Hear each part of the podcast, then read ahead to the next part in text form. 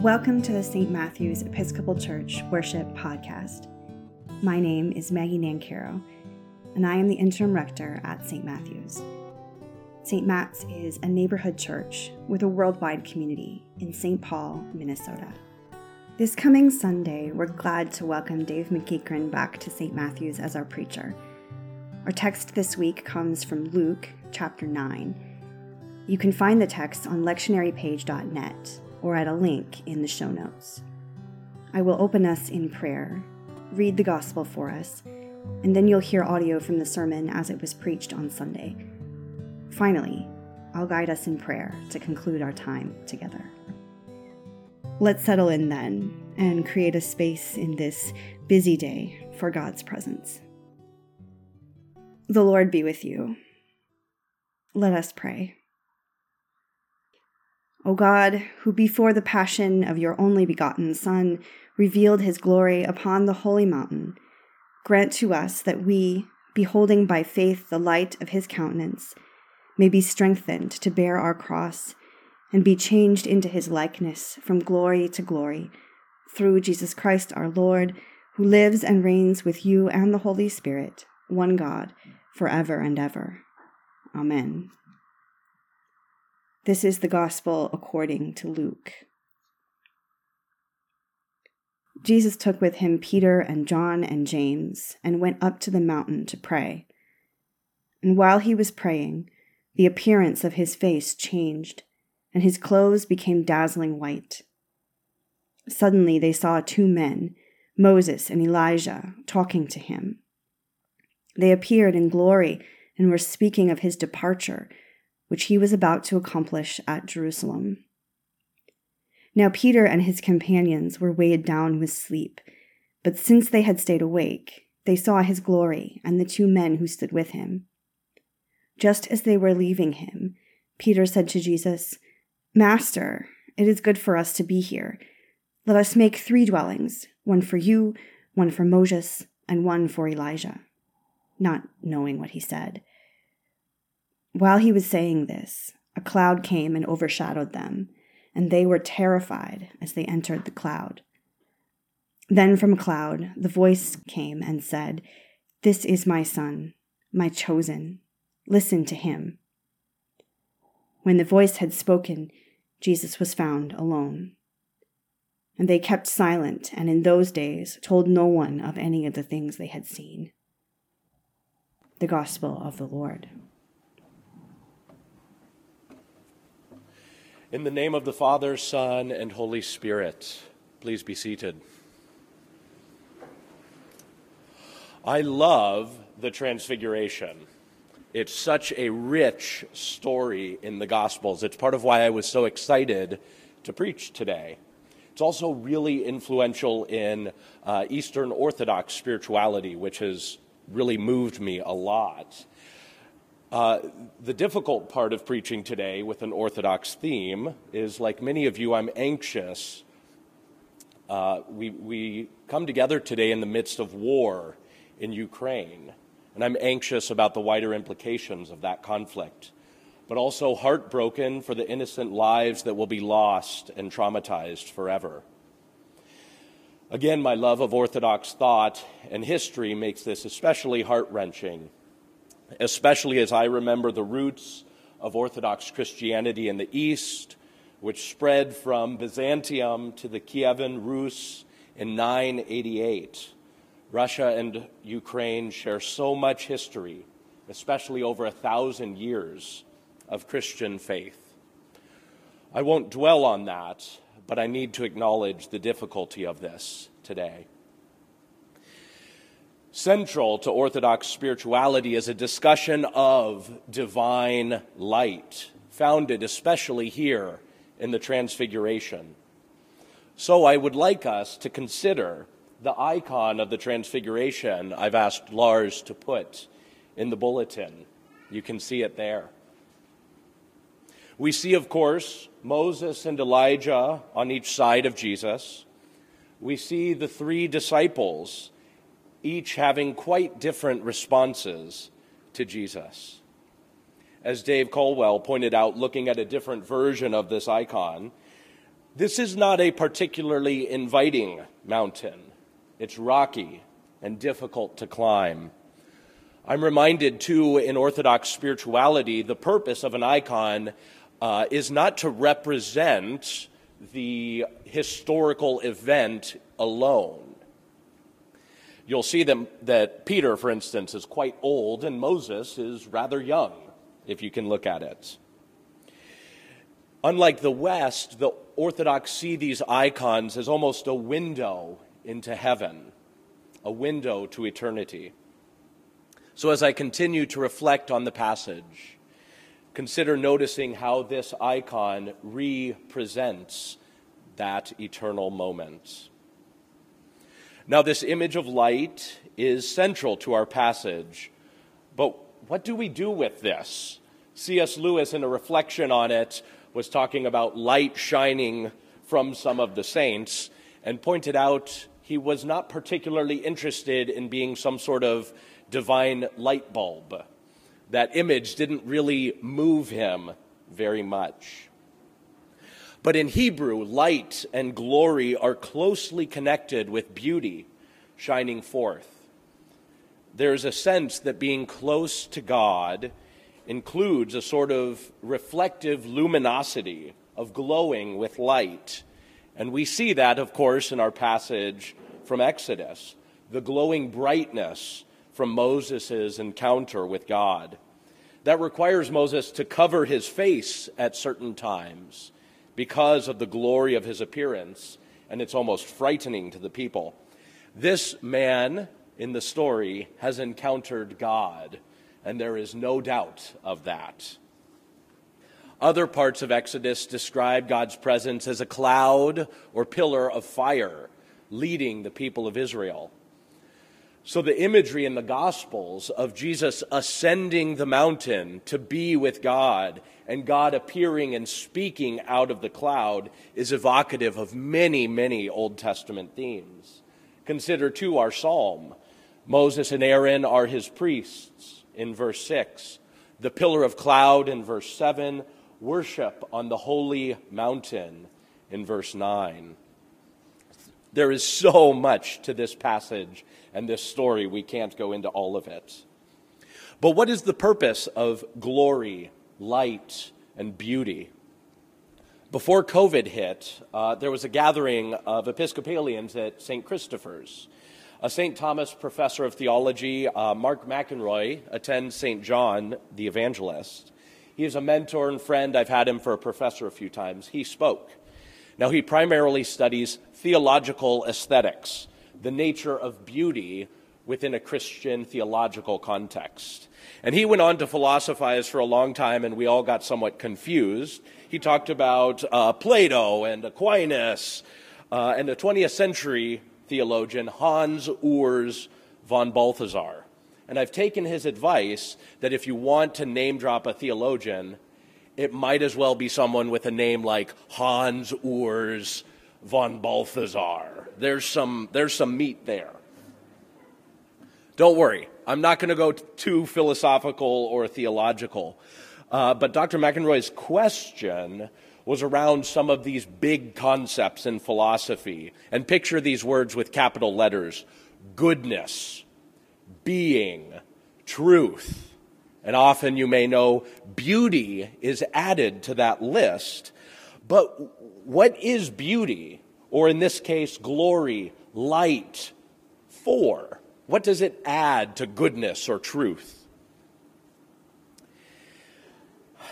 Dr. McInroy gave this sense that goodness, being, truth are out there and objective.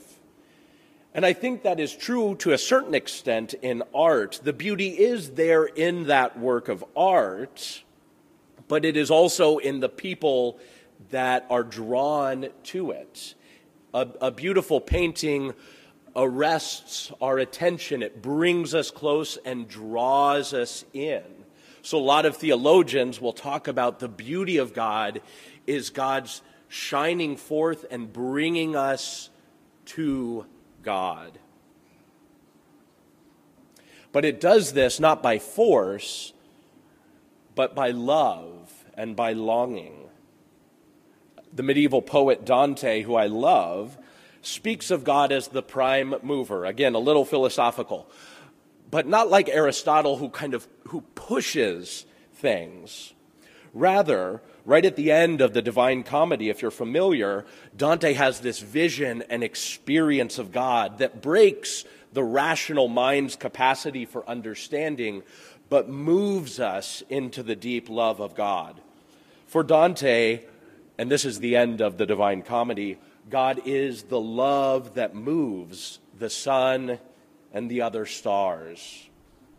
And contrary to how some have understood God in Christianity, I believe that deepest Christian vision is one that affirms our own human individuality, our integrity as people and as creatures of God. And it is true we are dependent on God, but not in a way that lessens us or diminishes our integrity, but we are drawn to God by God's beauty. You could almost say, and many have, wooed by God into loving relationship. And for Dante, that love that moves the sun is not pushing it, but drawing it to God.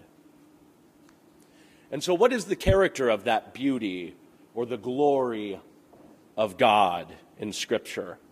We get hints of it here in Luke. Moses and Elijah appear to Jesus not just to chat about random things, but to speak about Jesus' departure. I hear echoes of his exodus, right, with all the Mosaic implications. In the structure of chapter 9 of Luke, Jesus has just told about his coming death, suffering, and then resurrection. And the book of Luke, um, chapter 9 of the book of Luke, is a turning point in the gospel.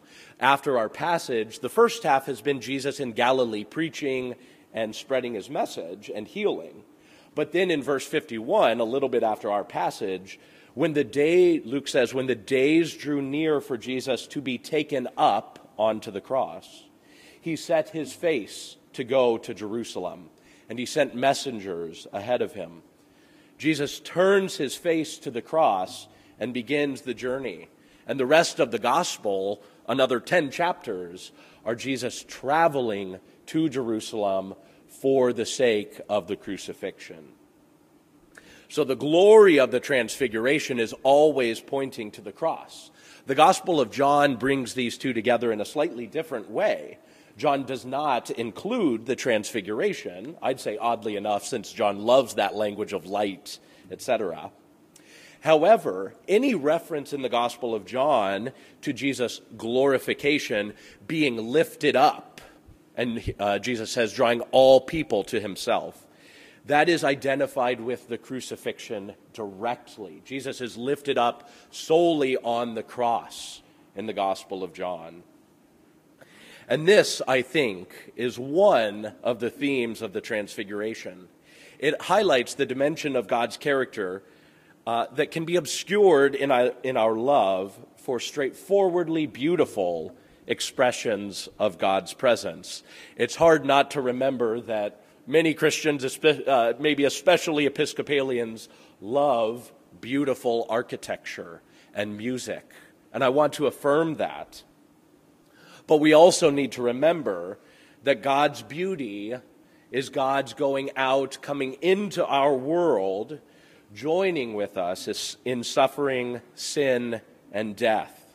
God enters into that reality with us, submitting to it on our behalf and breaking through, overpowering death in resurrection and life. And the beauty and glory of God is revealed in those who likewise follow that way of the cross, which, as our presiding bishop is fond of saying, is the way of Jesus, which is the way of love. Now, how does all this philosophy and theology connect with our lives? As you may know, Ash Wednesday, the start of Lent, is this week. I think it's fascinating and really profound that the lectionary places this glorious, amazing event, the Transfiguration, on the last Sunday before Lent. I think there's a deep wisdom there. As mentioned, this chapter of Luke recounting the Transfiguration is full of references to Jesus' coming crucifixion. And Jesus sets his face for a journey to Jerusalem, almost like a showdown with evil and death. And he begins that long journey to Jerusalem. And I think that is why this is set before Lent. Lent, as we may know, is a season of penance, of repentance, and often of fasting. But I want us to remember that any setting aside comes for the sake of taking something up or offering a gift to others. The original intent of Fish Fridays wasn't as an excuse to have a huge meal of fish and chips and then fall asleep because you ate so much. That's not the purpose. I'm probably going to do it, but that wasn't the original purpose. The purpose is as we set certain things aside or take a break from them for the sake of the deeper beauty and love that grows in the silence and quiet that arises. The disciples climbed the mountain not simply for a good workout, but as an image of the sort of joyful discipline that leads to deeper love of God, vision of God, and love for others. So, as we consider what Lent might look like, I'd offer a focus that we focus on the truly beautiful in our lives, on God's glory there. What might make us slow down and notice what God is doing? Here's an example from my life recently. I had just finished an Old Testament course at seminary. We'd been discussing the Jewish festivals, right, which are very tied to uh, the cycles of the moon. And I walked out of the classroom building, and there was a, a clear night, and the crescent moon was just shining brightly and beautifully up in the sky. It was, again, it arrested my vision and my attention. Now, bear with me because I'm pretty sure I'm not a polytheist. But the beauty of the moon struck me, and I could understand why ancient peoples like the Greeks considered the goddess Artemis there in the moon. I think it was revealing something about the transcendent presence of God through this created world.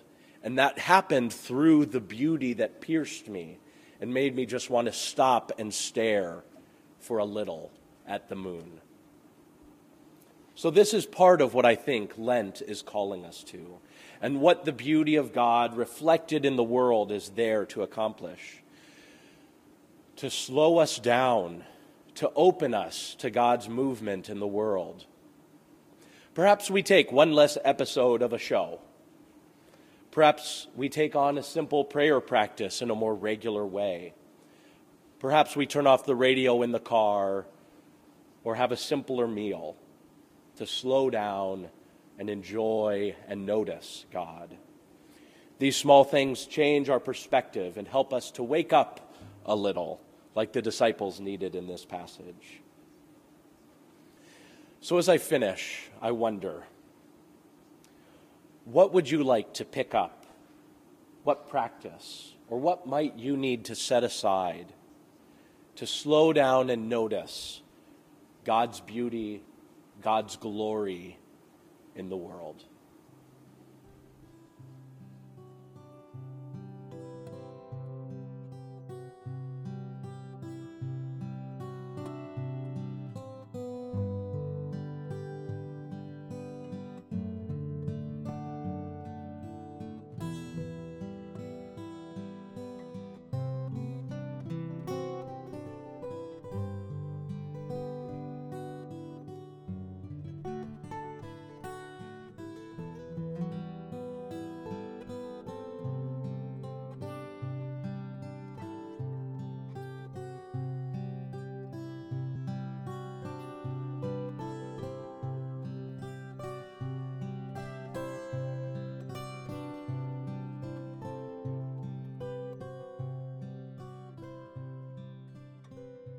As we close our time of reflection and wondering, I invite you to pray with me. O Lord, guard and direct your church in the way of unity, service, and praise. Give to all nations an awareness of the human family. We pray especially for the people of Ukraine, Russia, and all countries in Eastern Europe as they navigate escalating conflict.